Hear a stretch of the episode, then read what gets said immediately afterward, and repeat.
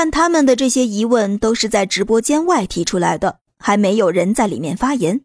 此时直播已经关闭，全体用户无法发言，观众们对于今天这场直播的疑问也就没有发表出来。刘总，确定要把这些枪支弹药全都送到萧然那边去吧？嗨，全部都送啊！这可是观众用钱换来的。刘华龙笑道：“他知道肯定会有观众进行打赏，但是真没想到打赏的速度能够这么快。刘华龙购进这些枪支弹药根本就没花多高的价钱，没想到一个亿的普通沙鹰手枪都有人买呀！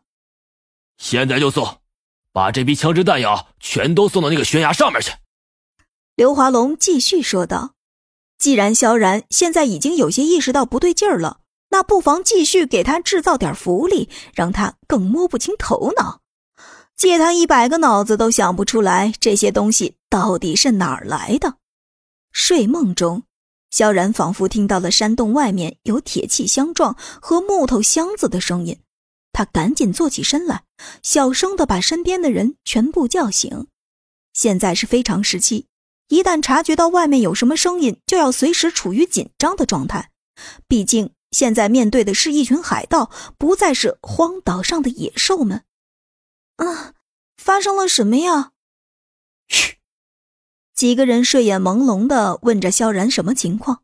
此时外面的天还是黑黑的，山洞根本就是伸手不见五指。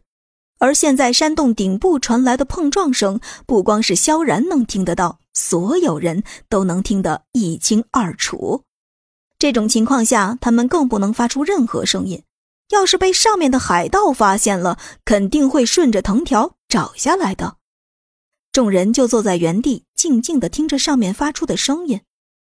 整个山洞里只能听到微弱的呼吸声和砰砰的心跳声，一直到上面的声音结束。在萧然的指挥下，几个人才放松起来，开始正常呼吸。和他们几个示意好了之后，萧然决定自己先上去观察一下情况，确定没有危险了，才能继续休息。小心翼翼地爬上藤条，只见萧然的瞳孔瞬间缩小，在他的视野当中，夜间的东西几乎都能看得一清二楚，就好像是佩戴了夜视仪一样。爬上悬崖。萧然先是露出个头来，用眼睛观察了一下四周，什么都没有发现，只是有大片的草丛和树林，也没有人的踪迹。随后，整个人登上悬崖，放眼望去，便看到了有几处异样。